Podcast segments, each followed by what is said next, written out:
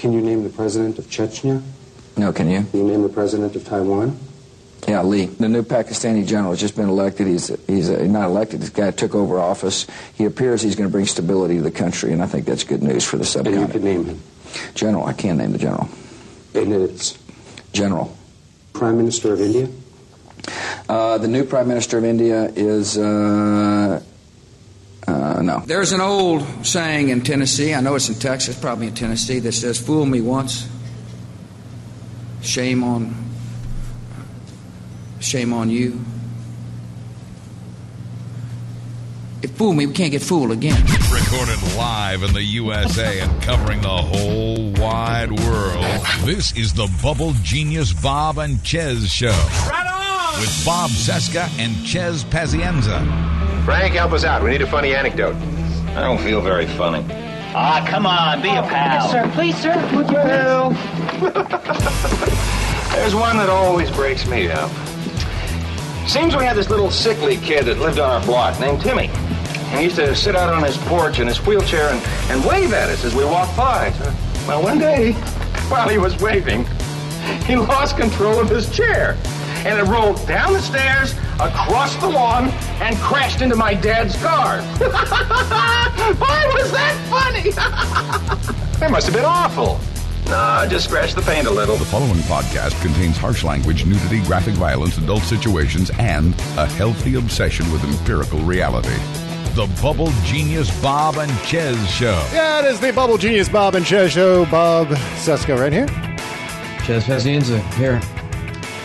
I love that uh, that clip because you know I've been watching a lot of Mash lately uh, on TV Land, and Always a good idea. yeah, I played some Mash audio here uh, a couple of months ago, and uh, it amazes me how precisely they were able to uh, satirize conservatism with uh, Frank Burns. Very true. In fact, the uh, the entire reason, if I remember correctly, the reason that Larry Linville left the show is because he never grew Yeah, and he got tired of it. yeah. Which really says quite a bit about conservatism these days, if you think about it. Well, you know, I, I'm always shocked at how uh, how long he actually stayed with it because you know you don't see that kind of character on TV anymore. You just do not see the unmitigated creep. You know the the the the whiny spastic asshole character. And this guy, Larry Linville, played Frank Burns with gusto. I mean, there was nothing redeemable about Frank Burns. Nothing likable. And, and well, he- if you watch if you if you watch the British Office, then yes, you got David Brent. Well, there, yeah, it is true. Yeah, I, that is exactly right. Ricky Gervais with David Brent. Possibly the most unlikable, uncomfortable to watch, repugnant, petty, devious little character ever created for television. Well, you know, and it, the reason I played the Frank Burns clip from MASH is uh, because I was I was thinking about a, a couple of things, and I, I think this uh, it started with the Herman Cain issue and Rush Limbaugh's response to Sharon Bialek's story about her 13 year old boy. Sharon Bialek is the is the uh, woman who uh, or the latest woman to come forward and accuse Herman Cain of sexual harassment. The one who looks like Lisa Bloom, like uh, Gloria Allred's daughter. Limbaugh just laid into her. And I want to get to that in a little bit. I want to get into this issue of uh, of Republican bullying and and the, sort of the the Frank Burns bullying, you know, Timmy in his wheelchair personality uh, of the far right. And there's a there's a long, long history of this, and we'll get into that in a little bit. And then there's also in the news this week there was this Matt Safe school law that was passed in Michigan, and it's basically an anti-bullying law in Michigan. Forty-seven states have one of those laws on the books, and Michigan now joins them. And we'll get to that too. But I, I guess the biggest news of the day is the Rick Perry meltdown from the debate last night. Mel- meltdown is meltdown is such a kind word. yeah, It really, it was. It was that was Chernobyl wrapped around Three Mile Island times Fukushima. yeah. Here's the uh, here's the sound. It's three agencies of government when I get there that are gone commerce, education, and the um, uh, what's the third one there? Let's see. You need five. Oh, five. Okay, so commerce, education, and uh, the um, um, uh, EPA. EPA. There you go. No, okay. Let's talk. Let's talk deposition. Seriously? Is EPA the one you were talking about? Or? No, sir. No, sir. We were talking about the um, agencies of government. EPA needs to be rebuilt. But There's you no can't. doubt about but you can't name the third one. The third agency of government, Yeah. I would I would do away with the education, uh, the uh, commerce, I, I, commerce, This and let's is, uh, see. I can't Make it stop. Can't. Yeah, Sorry. yeah. That is that's what it sounds like. Yeah, he says oops at the end. That that's it's like it's like that scene in Taxi Driver when Robert De Niro was asking uh, Cybill Shepherd to go to a what was is he's apologizing for the porn for taking her to a porn theater, and the camera pulls away because it's just too painful to watch him talk to her. Yeah. Well, that's what it sounds like. I imagine if you were to eavesdrop, if there really was a clown car, I like to relate the Republican field to being a, just a big clown car. That is a fine metaphor. And that is, this is the sound, this is what it would sound like the conversation inside the clown car. It's just a cacophony of assholes bullshitting about ridiculous policies. I mean, I, I want to get to what the impact of this is in just a second. But let's actually talk about the content of what he was trying to say. Of course, everyone's trying to out Ron Paul, Ron Paul. This is Ron Paul's whole thing. You know, Ron Paul wants to eliminate five different cabinet level departments. And so this is this is Rick Perry trying to, you know, kind of be a little Yeah. bit like Every- Ron Paul. Everybody, yeah, everybody decides they're going to be even more draconian than than Ron Paul. I'm going to level the Washington Monument. That's right. But I'm we're going to turn it into a Home Depot. We're going to eliminate the uh, Department of Con- uh, Commerce. We're going to eliminate the Department of Education, and we're going to eliminate the Department of Energy. Ah, completely unimportant. We don't need any of those things. You know, the Department of Energy only regulates and handles all nuclear power, all nuclear weapons, and all nuclear materials in America. But see, that's the problem. We don't need that, regulating energy, and uh, Perry has a problem with, with that because uh, obviously, whoever's head of the Department of Energy, if, if he went down to Texas, they'd treat him pretty ugly down there because he regulates things. Well, so so who are we gonna who's gonna handle all of the nuclear materials in the United States of America? Who's gonna handle all? And that's just one thing it does. Well, judging but judging by the way he talks, Rick Perry already has. Yeah, I think so. I think he's been He is the he is the Cormac McCarthy of gibberish. he really is. It's it's practically poetic. Every time that guy opens his mouth, it's it's like the start of a Super Dave sketch. You just wait for the fucking colossal wipeout that, that just destroys him. yeah, yeah. I mean, he's uh, yeah, he's like Rick- he's a like Rick Zilla, like this this this bungling moron. You know, and I don't know. I you know he's you got to have a brain in your head to a certain degree to get to the point that he's. I mean, he's he's been governor of you know one of the largest states in America for ten years now, so he's got to have some sort of uh, gray matter in there. But you know, he just he's completely unpolished on the national stage. He just doesn't have it together, and Well, he thinks he thinks that- Taibbi's, if you believe Taibbi's uh, uh, article from a couple of uh, weeks ago, that basically really took him apart piece by piece, and basically said, you know, he kind of not like the way George Bush stumbled into greatness. I mean, Bush had something to prove, um, but just the fact that that basically Perry is a blank. This is how Taibbi cast him. Perry's a blank slate. And he's the kind of guy who really you sort of see whatever it is that you feel like seeing on him, and certainly you do it. You project it if you have you can make those projections come true if you happen to have a hell of a lot of money. And and uh, Taibbi's piece really really takes him to task for the fact that, uh, as you would expect, he sold Texas. Texas is you know bought and paid for across the board. Yeah. It's it's crony capitalism at its finest. Well, yeah, he's uh, he's a blank slate, and he's also a, an empty suit. I mean, he's Yeah. one of these guys Same- who gets same- by. same thing, yeah. yeah, yeah. And he's get, getting by on uh, his uh, his rugged, uh, good look, his Texas, his chiseled Texas appearance. He's getting by on his connections. I mean, he's just like it, it, there are a lot of politicians like Rick Perry who can get by just based on their ability to glad hand and glad hand their way up through the party and uh, and make a lot of money. But they don't. When it comes down to actually articulating themselves on policy, they can't do it. And in fact, it's it's quite indicative of the entire Republican Party, which leads me to to the next chunk of this discussion, which is I don't think he's doomed. Everyone's saying that Rick Perry's now doomed because he effed up his answer to which departments he's going to eliminate. I mean that the departments that he should eliminate, that whole policy, that should disqualify him from being a viable candidate for president. If that's not going to disqualify him, actually forgetting the third one shouldn't disqualify him. You know what I mean? I mean, so Yeah, the the content is more important for, than, than the fact that he screwed up what he was talking about. Let's face it. What he what he was trying to say is actually worse than the fact that he couldn't say it. And, well, yeah, and Republicans love that kind of thing. They love the uh, the merry moron, and that's what Rick Perry is.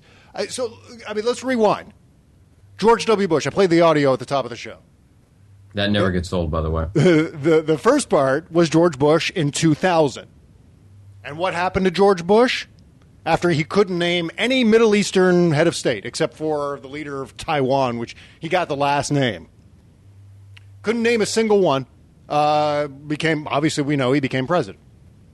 2004. Twice. You- you- yeah, well, yeah, and then uh, 2004. You can't get fooled again. Fool me once, you can't get fooled again. That famous audio of him screwing up uh, that famous maxim, and uh, and he's he's elected again. I mean, I play I could play the sovereignty audio. That was right before the election when he screwed up the tribal sovereignty response. I mean, and then you have uh, last year and uh, Governor of Arizona Jan Brewer with this gem. Arizona has been brought back from its abyss. We have cut the budget, we have balanced the budget, and we are moving forward. We have done everything that we could possibly do.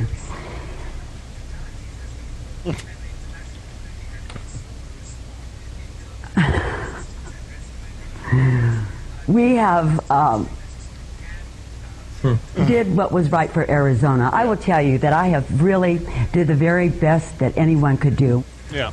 And uh, Jan Brewer, reelected. well, yeah, but you know what? Some I can't even remember who it was, but somebody who was writing for CNN today, who on CNN.com, who wrote about this and why it was such a massive gaffe on Perry's part, made a really good comment about that, comparing it to the Jan Brewer uh, fuck up. Uh, but he said, he said the the thing that Perry doesn't have that Jan Brewer had, uh, or the thing that actually Perry has, is competition. And Yeah. Jan Brewer didn't. At that point, when she made that massive screw up, to the people of, of her state, it was still her or the Democrat. That's it. I mean, for Perry, there are still other ways to go. Granted, we, we know they all suck. They just do. I don't care how many times the Republicans try to delude themselves into believing that there is somebody worth a shit up there on that stage who can take over the as leader of the free world. There just isn't. They're all buffoons. Yeah, they you know, the are. only one who's got a brain in his who, who who really sort of looks like he might be able to pull it off. Besides Huntsman, we talked about that last week. Is is Romney? And Romney is a guy who twists in the wind. You know, he's a fucking. I think somebody called him a windsock, and it's a beautiful, beautiful metaphor. Yeah. You know, he is, and that's that's such a it's a great analogy. Yeah, I think Um, yeah. Jon Huntsman called him a, a well lubed, uh, well lubricated wind vane or something like that, or like a Yeah, I mean, and that's vane. and that's that is exactly what he is. Um, but but aside from that, aside aside from you know uh, the the Romney sort of and, and Romney once again, he's a scary guy. You know, this is a guy the whole Ponzi scheme thing. This is a guy who uh, uh, his his business dealings really suck. But you know, I mean, he doesn't trip over his own tongue most of the time. Um, and neither does Huntsman, for that matter. But aside from that, you've got a, like you said, the clown card. You've got a bunch of fucking clowns up there. Yeah. I, yeah, and, and again, I, I just don't think I don't think this is going to hurt them. It's it, this is standard operating procedure. These guys, uh, you know, actually, I think benefit from looking like they're uh, you know someone who's sitting across the bar, sucking down a beer, kind of stumbling over his words. That's what I mean. That's what he's all about. Rick Perry. I mean, this is Rick Perry on abstinence education. Governor, why does Texas con- continue with abstinence education programs when it, they don't seem to be working? In fact, I think we have the third highest teen pregnancy rate in the country among all the states. Abstinence works. but we are the third highest teen pregnancy. We have the third highest teen pregnancy rate among all states in the country. The questioner's point is, doesn't seem to be working. I'm, I'm, I'm just going to tell you uh, from I'm going to tell you from my own personal um, life, abstinence works. Yeah. And that didn't Yeah. seem to hurt him. I mean, that was at the height of his popularity. because popularity. your your you know your parents obviously didn't abstain, which is a real fucking shame. But you know the funny thing is, every time I hear that, when you play that, first of all, I hear George Bush, of course. I, Yes, but God, it just it sends it, ma- it turns my spine to glass.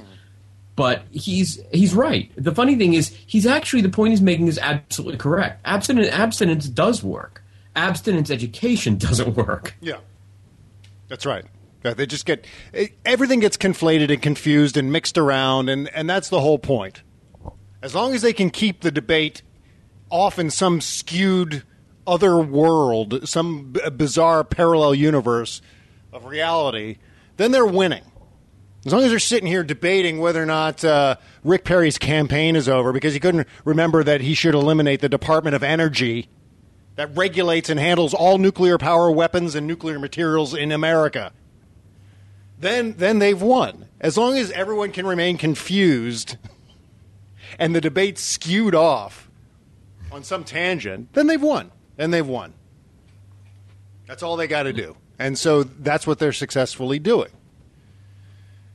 And uh, Well, I don't know. I don't know how successful. They're, it's successful with the base. Yeah. But the question still remains as to how big the base is. Well, the- they're loud. They're loud as hell, but I don't know how big they are. Well, the fact is that uh, you know they, they're just on the ground. They're winning the debate. They're you know I mean we have Democrats who are you know acquiescing to them. Uh, just they, they've got the volume. They've got the the noise. They've got you know they've just grappled They've got onto. the chutzpah. Well, yeah, they've got uh, they they've just been able to uh, preoccupy the debate for forty years now, thirty years since Reagan took over. It's been a you know the the, entire Overton window has been skewed off to the right, and it's and I do think I do think it actually has to do with the fact that these days, and you know, look, I I grew up, you know, my dad's conservative, which would explain a lot about me. Um, not not completely conservative, but for the most part, he is. Um, you know, and he was a guy who, who you know, sort of uh, was a, a William F. Buckley, I you know, years ago. Uh, so the, the the absolute idiocy of the party, I think, is is a relatively new thing. And when I say absolute, I mean there there isn't a fucking brain among them. There's just there's no doubt in my mind about that. It, it's revolting to see, but uh, I don't know. You know, it's actually I think I'm losing my train of thought too as I started talking about this. So well, no, no, no. I mean, it, it's exactly right. The, the other thing is, is that when something like this happens, they have this ability to, and I'm talking about Rick Perry, or whether it's Rick Perry or Herman Cain and his sexual harassment scandals. They just stick with it. They don't move. They just say, you I- know what? I I, don't. I don't care. I, I deny all of this. I'll just lie my way out of it. But I will not leave the campaign. I will continue to move forward like the goddamn T1000 and, and not budge. And so they end up uh, they end up uh, withstanding the attack. I think the word the word and I, I've used this a bunch of times on this show and and on the word is shameless. Yeah. It's you can become so shameless, um, so absolutely consumed by hypocrisy and do it without blinking. Uh, lie through your teeth and and say one thing and then turn around and say something else. And if you do that well, it, it honestly, I really do think that it it throws off the enemy and it convinces people. It just does because it, it's so it's so outlandishly crazy and so ballsy. Like I, you know, chutzpah. It's so ballsy that you almost can't help but go, "Okay, I see your point." Mm-hmm. Because because it's just it it makes you think you're going fucking nuts. Yeah. and they do that all the time. Yeah, yeah. Well, what happens is that people don't go, "Yeah, I see your point." They go, "Oh hell, I don't want to talk up." about this. I give up. I can't figure this one out." And then they go in, and you know, they they just they they're then easily persuaded by the nonsense, the bumper stickers, and so that's what happens. You know, I mean, we're not going to be talking about Herman Cain's sexual harassment troubles in a couple of weeks, and we're we're already we've already stopped talking about it because we're on to Joe Paterno, and we're on to you know, I mean, Herman Cain said today, "How do you beat Obama? Beat him with a cane." That's Herman Cain's new uh, campaign zinger. How do you beat Obama? Beat him with a cane. That's actually pretty funny. Yeah, but I mean, you know, it's it's an ongoing onslaught of uh, of horse shit.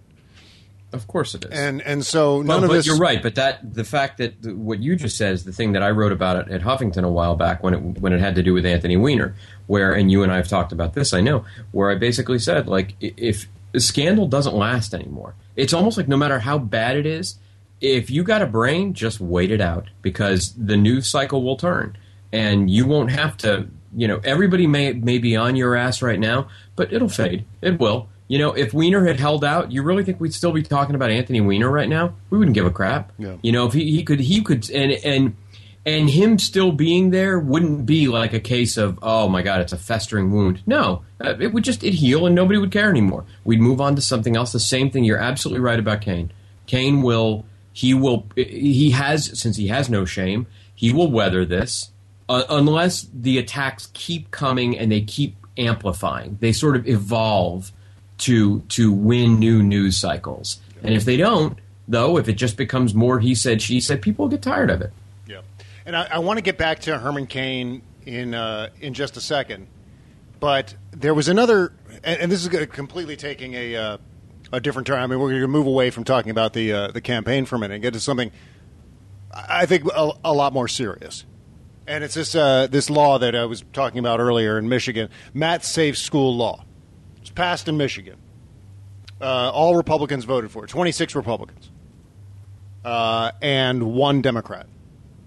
Even though it was a bill that was uh, was drafted by Democrats, but the uh, the Republicans and an association, a lobbyist group called the American Family Association, got Hmm. their hands on it. Now this this bill was I should back up and say that this bill was named after this kid Matt Epling who committed suicide in 2002 after he was uh, relentlessly gay bashed by some other students at, at a school. For the record, I, I despise that trend in naming laws, sort of try, trying to sort of uh, after the fact make up for the fact that something bad happened to somebody, some kid or something like that, by naming a law after that kid. I hate that. Uh, we're a nation of laws, not men. You don't name laws after people. Yeah, well, you know, I, I could see uh, the wisdom in doing it because I think what it tries to do is, is create something positive out of something horrible.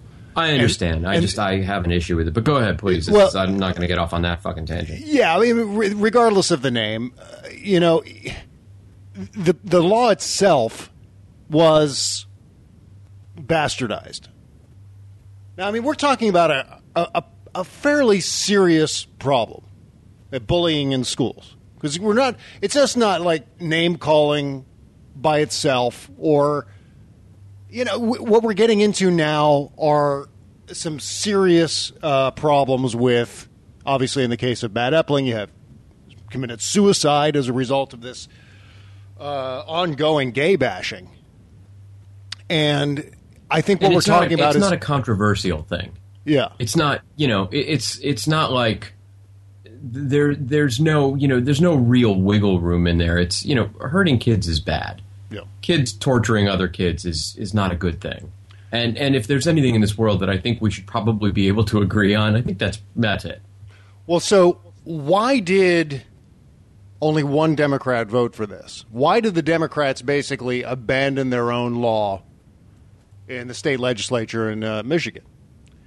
And it was because the Republicans, along with this group called the Family, uh, the American Family Association, added the following line: said this section does not prohibit a statement of a sincerely held religious belief or moral conviction of a school employee, school volunteer, pupil, or a pupil and parent or guardian. So, in other words, you can bully all you want as long as there's a religious justification for it. So, Jesus Jesus told you to. well, yeah. This is basically nullifying the law. It says now, here's this law that bans bullying and punishes bullying in school, public school. And what this does is say, you know what? Bully all you want. We're giving you an excuse. This is a, your Republican Party. We're going to give you an easy excuse to bully other kids. Because all you got to do is say, you know what?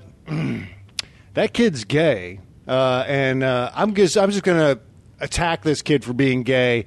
And if, uh, you know, if something bad happens or if I'm caught, I say, well, you know what? it's in the Bible. Leviticus told me I, you know, I'm allowed to. You know what? In fact, Leviticus tells me that that kid ought to be killed. But it's not surprising, given the Republican history of bullying. I mean, they are actually conservatives love to bully, and they bully not just you know. It's one thing to get into it with President of the United States. Another thing to get into it. Those of us who debate politics on a regular basis on the blogs or in the comment sections. We put ourselves into the debate. We're asking to get, you know, attacked or, or we're we're, com- or- we're combatants. They're going after civilians. That's exactly right. We're combatants. And so when we come back from uh, talking about uh, Bubble Genius, we're going to go through some of the history of uh, the Republican bullying and. Uh, I should say conservative bullying. I don't even know if some of these guys are Republicans or not. Today's show brought to you, as always, by Bubble Genius. Pure products, pure genius. It's Bubble Genius at www.bubblegenius.com. It's the uh, best damn soap in the world, and here is their latest commercial. So okay, so let's see. We have to record our commercial. Volume.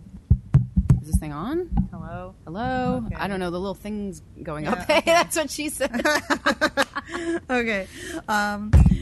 Ah! Hey! Oh, okay, wait, wait. Ah. That's the wrong button. Ow. Whoops. Ow. Okay, don't do that again. All right. Uh, All right, wait, so- what about this one? Oh, that's not the one either. Uh, All right, so well, let's um, let's go. Where where's the uh, what'd you do with the commercial?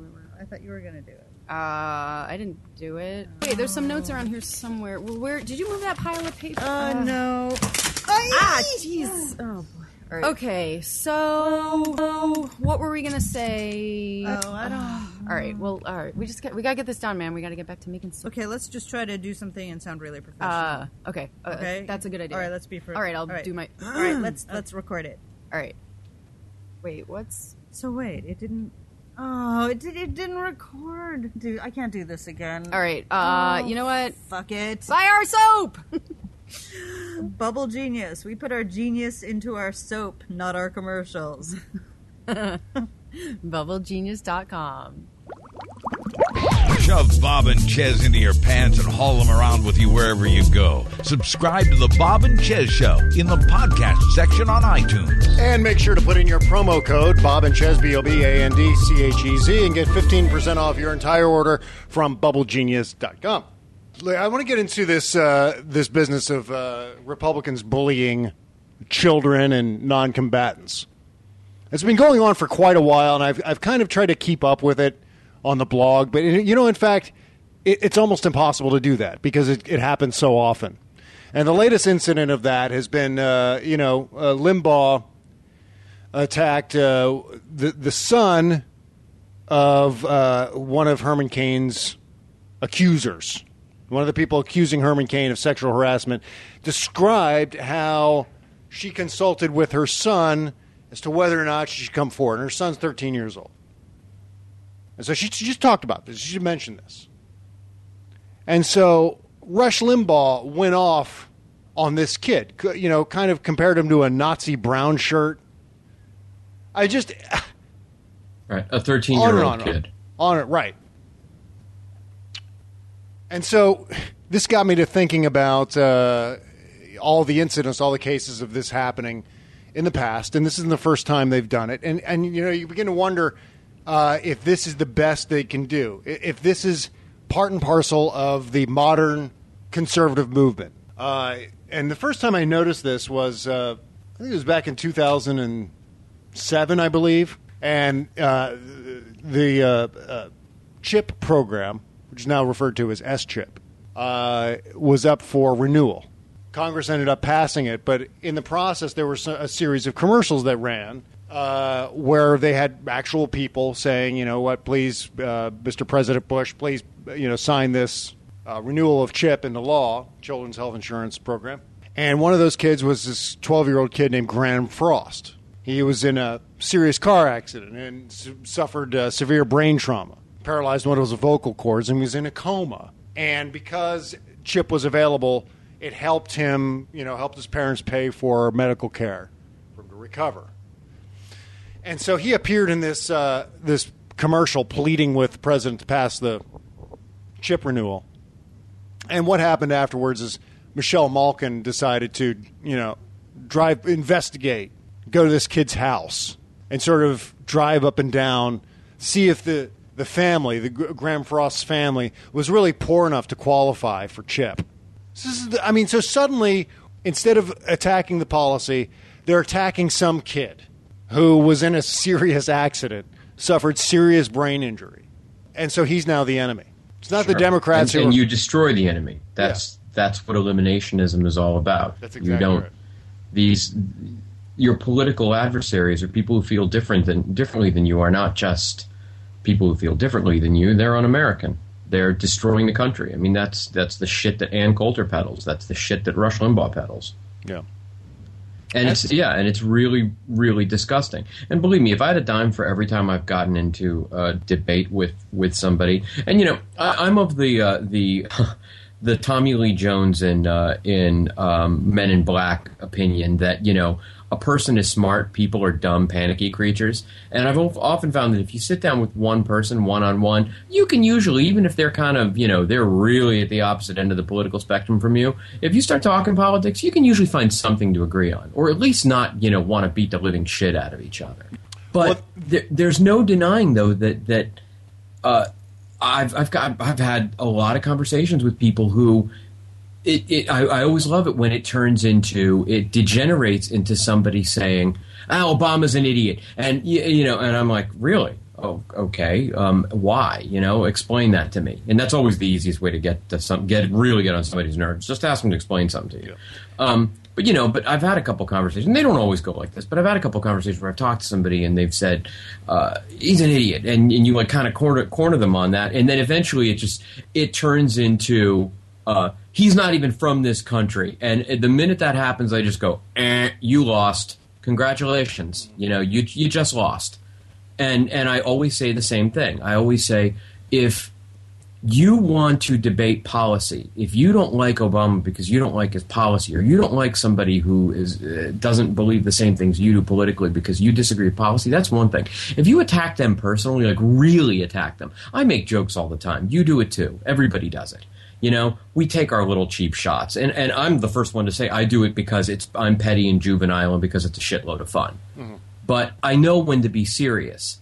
Glenn Beck on his, when he used to do his Fox show. This is a couple of years ago. Decided to talk about this uh, this private school, an Islamic private school in Northern Virginia. It received some zoning permit to expand its grounds, but then Beck made this huge deal about how uh, the school is teaching Islamic law and indoctrinating kids to become terrorists, and so basically he's sticking a big target on these kids and saying, you know what, we're we're at war against terrorism. Here's their, they're indoctrinating terrorists in Northern Virginia. Right. Every dumb fuck redneck with a pickup and a gun, you know, is is going to head on over there to clean up America. Exactly. So instead of discussing terrorism as a problem and, and here's what we ought to do to combat terrorism, no, here's a bunch of kid. Here's a place where a bunch of children are learning, and we're going to put a big target on it. Another good example. WorldNet Daily, not too long ago. Oh dear God! outed. Say no more. Just just stop. Really. took Good on enough. a took on a high school musical because they you know thought it was gay. It, it, you know what? It was. Yeah. you ever been to a high school musical? They're always gay. Yeah. I know that from watching Glee. Anti-choice activists uh, went after the daughter of a landlord whose building uh, rents to uh, a, a, uh women's clinic. So they went and protested in front of this kid's school. It all goes back to what you said. It goes back to the fact that it's the tactic of a, of a playground bully. It's it's it's kicking the dog because you know because you can't, uh, uh, you know, you can't pick on someone your own size. Yeah, it's just the, it's, you know, it's- somebody pisses you off, so you go you go find the easiest, smallest, most helpless, defenseless target. That's and right. you you know, and you gang up on it. Right. It's apoplectic rage. And and that's what they're doing here. I mean, there then uh, you know a couple years ago also Fox News Channel target the little girl asks the president a question at a town hall meeting. Fox News Channel goes after the little girl, investigates the little girl, try to find out what her real background is. I th- I think the point though. Yeah. I think the point that they're trying, as if there is one sort of large conspiracy type point. I mean, I think there probably is with Fox, and in fact, I would bet money on it. Um, but you know, is there a sort of a talking point machine that says this? I, I think that the overall idea of going after kids, of sort of systematically um, beating up on anyone who doesn't toe the line that they want them to toe, is is sort of a if there is a, an, an overriding thought to it, it's probably something to the effect of. Uh, everyone is accountable to us. Everyone is a target, uh, and the idea is to stop people from speaking out at all. Yeah. Because if you know, it's it's sort of like to be very honest, it's sort of like the, the reputation that when you read about Roger Ailes and you read about Fox News, it's the reputation that that they have for. Uh, uh, not just dirty tricks, but when someone speaks out of turn or says something that they, that Fox doesn't like, I mean, they don't just let it go; they eviscerate them. And I think that's sort of the way that they that they look at it. It's anybody who says anything, as far as they're concerned, it's they're fair game. And I think the overall message is you just don't say what what we don't want you to say, or we'll make your life, whoever you are, a living hell. Yeah. And then, uh, you know, the, during the BP disaster, Rush Limbaugh attacked Malia Obama. This was this was a big guy, classy guy. This, So, this morning, Barack Obama wakes up, heads into the bathroom, and starts shaving. A door opens. A little daughter comes in. Daddy, Daddy, did, did you shake down people? okay, that's all I need to play of that. But you know what? He also ripped it off from Glenn Beck, who did this. Daddy, Daddy. That's Glenn Beck. That's Glenn Beck doing it before Daddy, Limbaugh. Did So, th- you plug the hole yet? so they're they're knocking off each other's stuff. They're they're attacking Malia Obama. I really love the idea. By the way, the first thing I noticed with both of those clips is I love the idea that uh, fucking conservative douchebags like Limbaugh and Glenn Beck co-opt really cool music. You know, as if, as if you know, as, as if fucking, oh my god, as, as if Rush Limbaugh has any fucking clue who the pretenders are. Yeah. And then, and finally, uh, on the bullying front, Congressman Joe Walsh, who's a member of the uh, Crazy Caucus, uh, was at a town hall at a bar. Didn't he play week. guitar for the Eagles? yeah, that's right. I think he did. But no, this is the this is the Congressman Joe Walsh. He's a different guy. He's a, also kind of a deadbeat dad. Doesn't pay his uh, child support. But this is him talking, defending the banks, and just flipping his shit on actual voters. Like, and one of them gets in, the, like, gets up in this woman's face and starts screaming. Well, I'm going to play the first part where he initially flips out. This is Joe Walsh. Joe, look at the people, Paulson and whoever else. This is a constituent asking him a question first. Then they go into Fed government, then they go back into the banks, and they just keep rotating. I agree with you about that. That's not the problem. That's uh, Joe Walsh at the end there. I agree with that's him. Wow. But it get but it gets worse. Here's Joe Walsh freaking out on this woman who's sitting there asking him about the banks. Don't blame banks and don't blame the marketplace for the mess we're in right now. I am tired of hearing that crap. So don't. I am tired of hearing that crap. Fighting the situation, taking and There throwing are money all- after people they know they couldn't There afford are it. already mechanisms in place. with No, you know what? Because this pisses me off. Now, now now he's up in her face, wagging his finger in her face. This is a United States. Con- this is a member of Congress. This guy is is one of 535 people representing the United States of America, making laws and voting on important things. Too many people don't listen.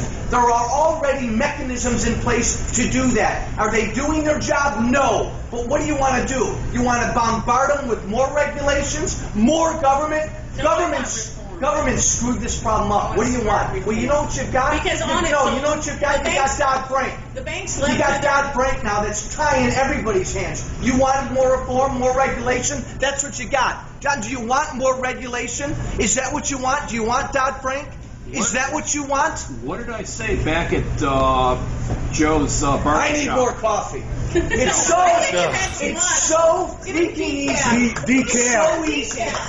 Be, be careful. No, Wrong stuff. Quiet for a minute. Hang on. Quiet for a minute. What did I say? Quiet back at Joe's for a minute, shop? or I'm going to ask you to leave. Oh God, that's all I can take of that. Yeah, these guys are the the, the turd.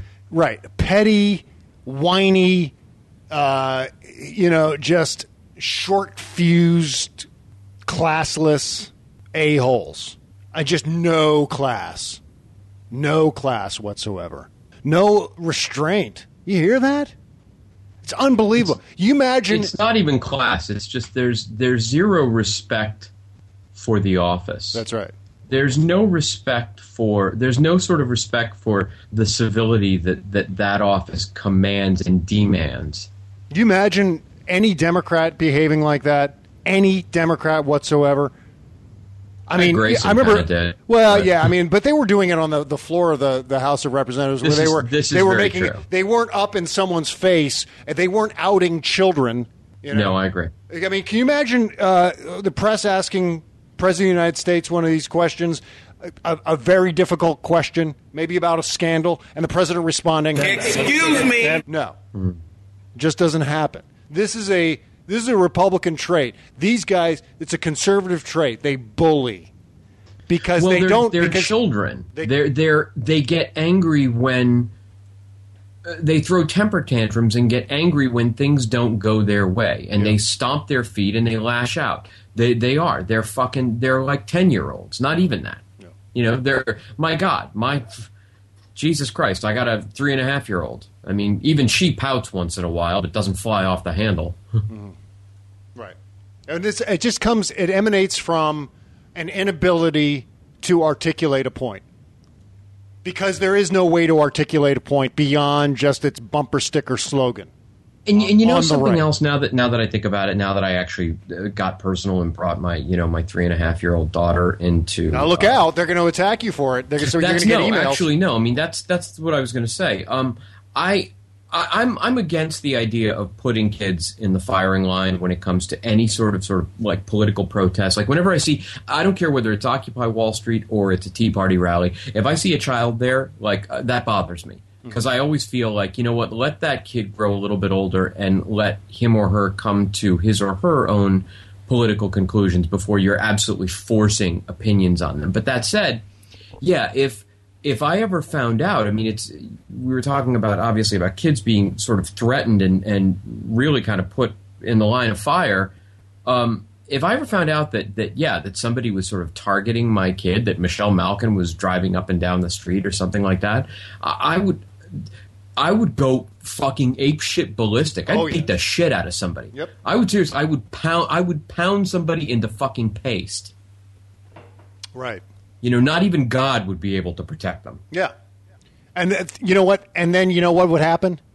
Then you would get attacked. Oh my God, these crazy liberals. They, they're just so violent with all their violent speak, all their violent rhetoric.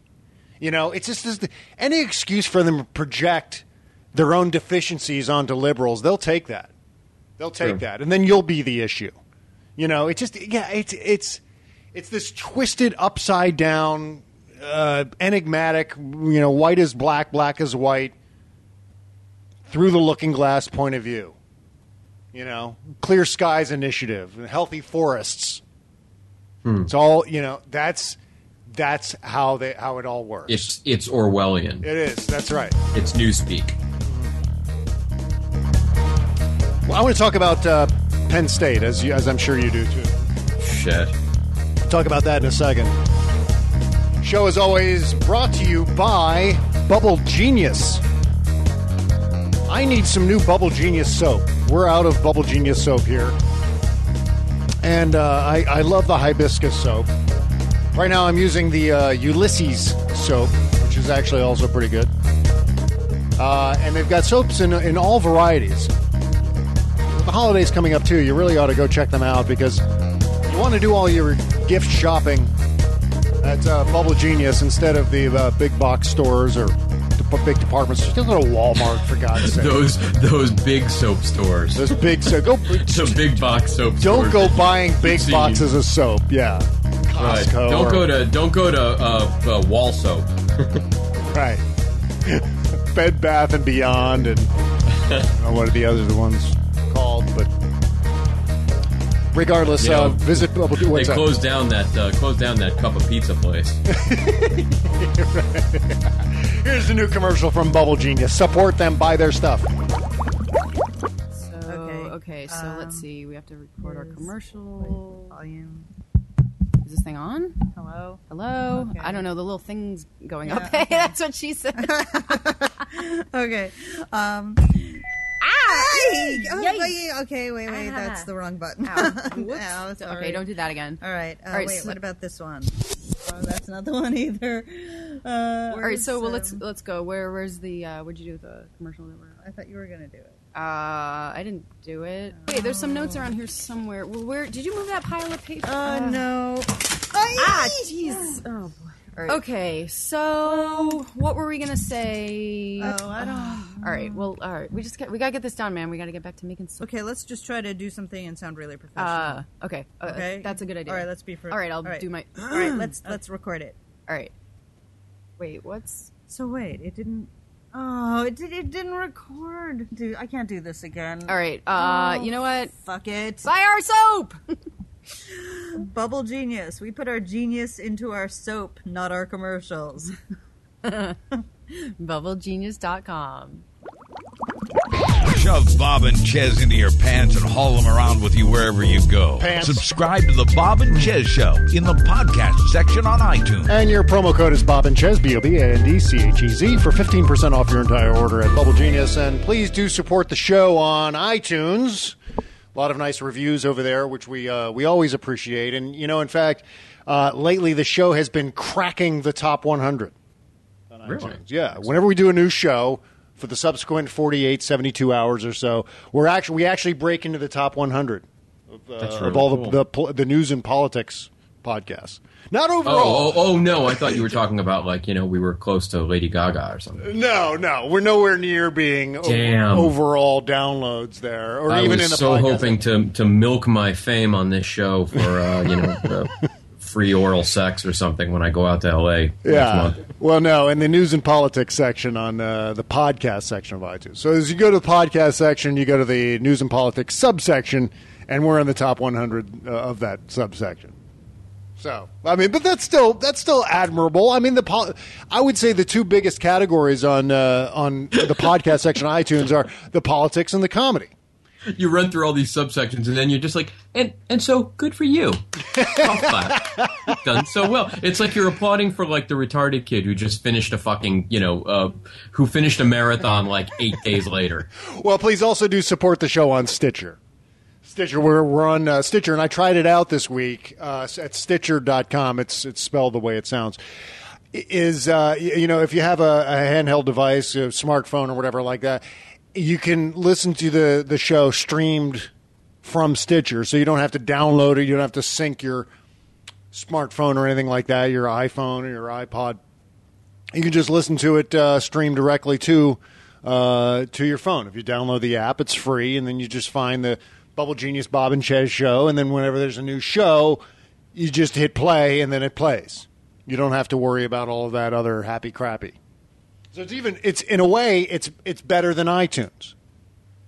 So you support the show also on the Huffington Post. So lots of places to listen to the show, as well as uh, on DeusExMalcontent.com and also BobCesca.com. So there. We were um we were on the uh, the like front page of the media page earlier this week. Of what what page? Uh, the Huffington Post media page. Oh. We were like the pod, the podcasting was on the like on the front page. Oh, good, good. I, Yeah. w- I was hoping they would put it on the front page of the the main page of the site. That would be nice, actually. But I mean, I was just surprised because I I've never seen a, a I mean, I'm sure they've been there, and I just haven't really noticed. But I've never seen one of the podcast uh, uh, podcast uh, blurbs or whatever it is up on the uh, on any of the main pages. So yeah, it was nice. Yeah, well, the more people uh, support the show on those formats, uh, the the the, mo- the more visibility we'll get, which means the show will get bigger. And I don't want to talk about it too much here, but we've got a big uh, big deal we're going to be announcing on the show uh, shortly, Very true. and it actually involves a second show, a second Yay. weekly show. So we'll be talking about that uh, in the coming weeks. You Not I'm not ready. I'm not ready to talk about it just yet because it's the whole thing's scaring me a little bit. Now we'll describe why you know coming up.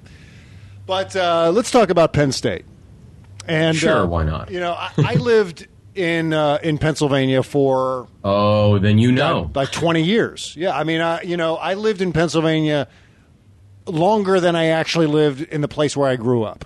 Did know, you I- drink the blue and white Kool Aid? I uh, no, you know what? I, I hate Pennsylvania sports. I just do. I was more because I grew up in Northern Virginia. I was just I, I was into the Redskins and the Baltimore Orioles, and I, I just liked the, those you know Maryland and Virginia teams. Then we go to Pennsylvania. It's, it's the Phillies and the Eagles and uh, the Nittany Lions, and you know I, I just I just couldn't.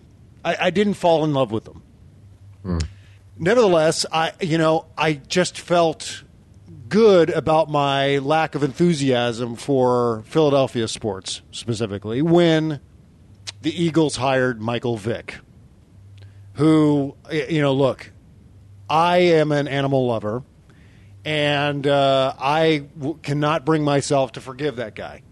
This guy tortured dogs a lot and made money off of it just the, the, the most heinous. You wouldn't know it by following, uh, you know, fans of Philadelphia sports now. This guy is the worst. Oh no! If if like if Vick winds up taking him to like the Super Bowl, Yeah. you know they're they're gonna bring him dogs to kill. they're gonna Well, they're gonna have dogs waiting in the end zone that he can. I th- I'm pretty sure that he can like stab. Yeah. Well, they they've totally forgiven Michael. They're gonna Vick. set them on fire. Yeah, that's right. They, so yeah, that wouldn't it wouldn't shock me. Obviously, we're exaggerating, but you know? It wouldn't shock me if that were to happen. And so you know, when I see uh, that uh, students are protesting, rioting uh, because of the the firing of Joe Paterno, doesn't surprise me. They just they're just so forgiving in Pennsylvania. No, no, no, no, no. You're you're you're talking about something completely different, though. And I have, you know, I wrote about it yesterday, and I and I said right off the bat, the very first thing I said is that I, I have a I have a tough time. I'm straddling a fine line on it because I have sort of, for lack of a better term, a conflict of interest, but it's that conflict of interest that sort of gives me a little bit of perspective on it. Um, my ex, uh, my ex-wife's uh, entire, basically entire family went to Penn State. She's got two brothers and a sister, and her uh, one of her brother's wives, and I mean they are all, and they are the uh, the uh, Marines uh, at Guantanamo under Colonel Nathan Jessep and a few good men brand of Penn State fans. They are rabid, fanatical. Um, it's for lack of a better term, because I, I really I don't want to slam them. I love them. They are great people. But the, the devotion to Penn State is cult-like.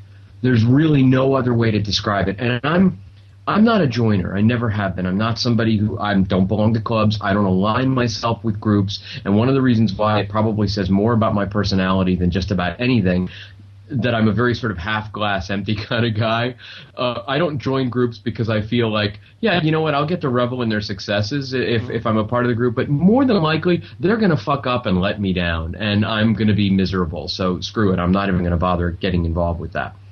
So I, I look at this from sort of an outsider's perspective, the way that they, uh, the way that these sort of Penn State fans behave. But I mean, they are they are crazy. They they talk. They really do talk about bleeding uh, blue and white. And when this over the past 24 hours, I've looked at some of their Facebook pages since the, the whole, since especially since Paterno got shit and it, it's it's just bizarre. It's like a few of them have changed their Facebook icons to like Nittany Lions with like a tear coming out of their eye.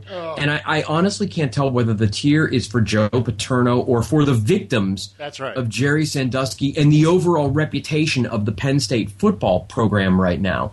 They are everybody, everything that I read written uh, about this from Penn State fans is this sort of mind twisting, uh, rationalization, th- these like flowery, impassioned, indignant screeds about how unfair it is that a good man like Joe Pa was thrown to the media wolves, and they're blaming the media, where we heard that before, uh, by the knee jerks on the board of trustees. Uh, when the bottom line is like, look, this is why their arguments don't ever hold an ounce of water. And it's kind of like what you just said about sports. If they hadn't gone to Penn State, if the people who are, you know, the the kids, the the ones screaming, we want, uh, uh, you know, we want Joe back, and and or uh, uh, yeah, we want Joe back, and and you know, and everybody writing on Facebook and all this sort of, you know, the Penn State Nation, the alumni, and all that crap.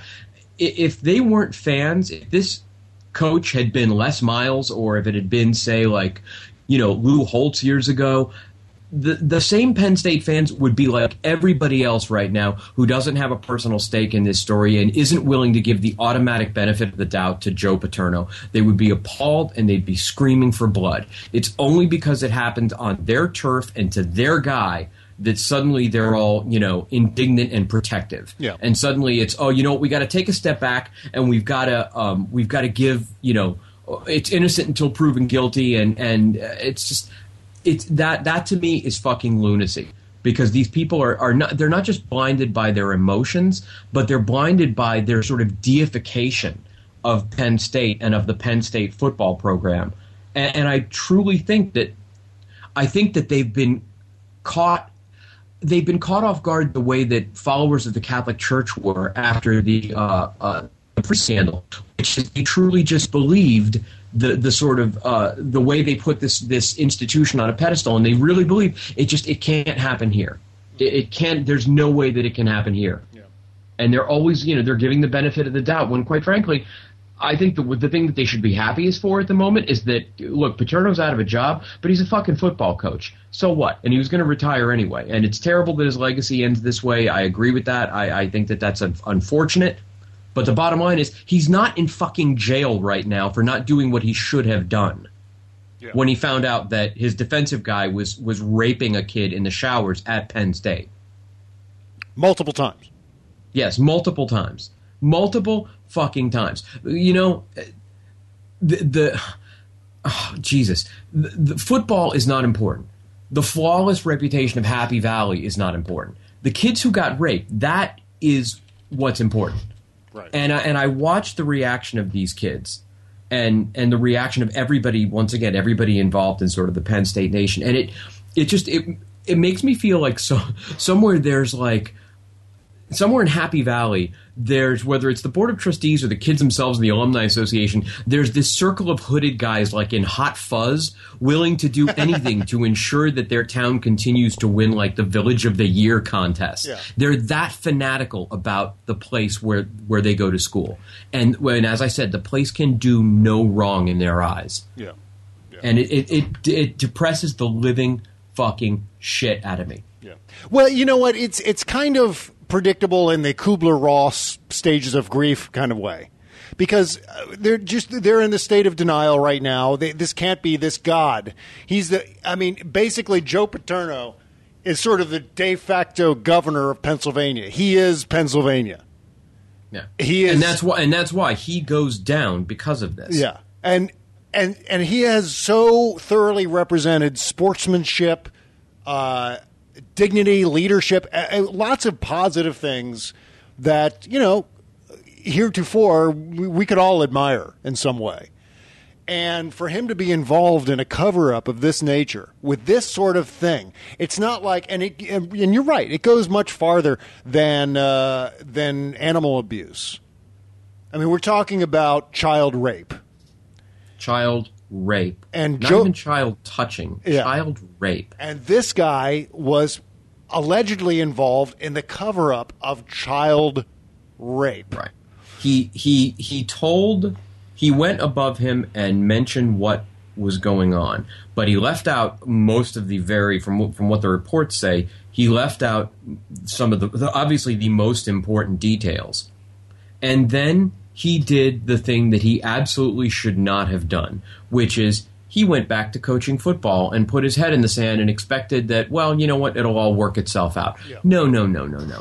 When children are being raped right under your fucking nose, you once again, football is not important. I get that you're a football coach. I understand that, you know, but it's not important. You you follow it up. You call the police. You stay on it until something is done. Yeah. But I think you know, one of two things is possible. Either Paterno uh, wanted to sort of hide it, which is the sort of nefarious way of looking at it, or the other thing is that maybe maybe Joe believed his own hype and believed the hype and had the sort of Penn State blinders on that it just can't happen here. And then he just sort of got he got involved in you know he is the king he is the head of the hive of Penn State groupthink. Yeah. And we all know what happens when you know when you get a group of people together. It doesn't even have to be people as rabid uh, in their allegiance as Penn State fans. You get enough people together, and they all start seeing things the same way. Yeah, well, this is the uh, the classic blunder, the the classic blunder of, of PR and any sort of scandal. It's never the crime; it's the cover up. It's a cover up. Yeah, yeah. So you can understand, um, in in a way, in in a in a very bizarre way, how these college students at Penn State are flipping their shit because they're going through denial and anger at the same time. But you know what? They, at some point, they've got to realize who they're defending, and do they do they really want to uh, sort of go on the photograph? I mean, look, look at the pictures of these students. I'm looking here. At, I'm on Andrew Sullivan's website. I'm looking at the pictures of these kids. Like the one guy holding a sign that says "We love Joe," and and so now this is all going on record. College kids defending a guy who helped potentially or allegedly cover up child And- rape. And you know what? And you know what? What bothers me? Uh, I was just I just thought about this right now. Um, you know, the the two things that they apparently yelled. One was, you know, what we want Joe back. I think was, was it, and that's that's awful. But for some reason, the thing that really, now that I think about it, really sort of gets under my skin are the kids who yelled in unison, uh, "One more game." The idea being that they, you know, they want Paterno to go supposedly leave on on what a high note. Really? That's what's going to happen. He's going to go out and play one more fucking game, and, and everything's going to be hunky dory. Uh, and what bothers me about that is, like I just said, you know, newsflash: football not fucking important mm-hmm. at all. Yeah. One, it's a game. God damn it! That's you just right. said it yourself. That's so One right. more game. So what? Kids got raped, and and this has the, the lasting effect that this will have on that football program. And by the way, you know, I realize this rumor's been tossed around a little bit. The the possibility that, uh, and I, I really I believe that it's just a rumor, and the only reason I'm repeating it is because it was on Business Insider, which is obviously a very reputable website. That uh, uh, you know, some people are saying that it will it will inevitably come out that Sandusky pimped these kids out to donors. I don't know whether that's true or not, but I mean, I said today, I'm like, if that if something like that, that even if it doesn't turn out to be true, but if it does turn out to be true, that's like a nuclear bomb going off in the middle of Happy Valley. Nothing will ever be the same. Yeah. Nothing.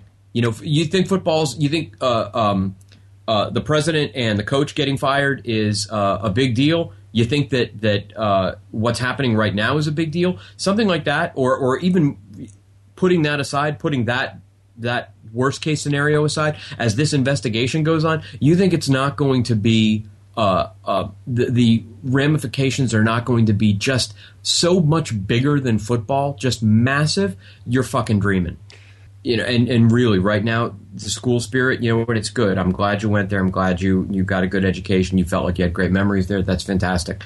But what happened there is is just sickening. Yeah. It's completely vile, and you're going to have to come to terms with the fact that uh, your idols probably let you down. Yeah. big time. Yeah. really big time. All these people who you held up as deities, no, not a chance. And again, it's just football.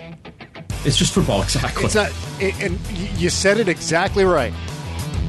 We got the uh, the destiny of a, a sports, albeit an amateur sports franchise, but a, a very popular sports team in a college, uh, versus you know kids who were coerced into being raped by a staff member, and then another staff member of this school possibly helping to cover it up. A couple, actually, but yeah. you know, we just we just lose so much perspective in this country about what's important.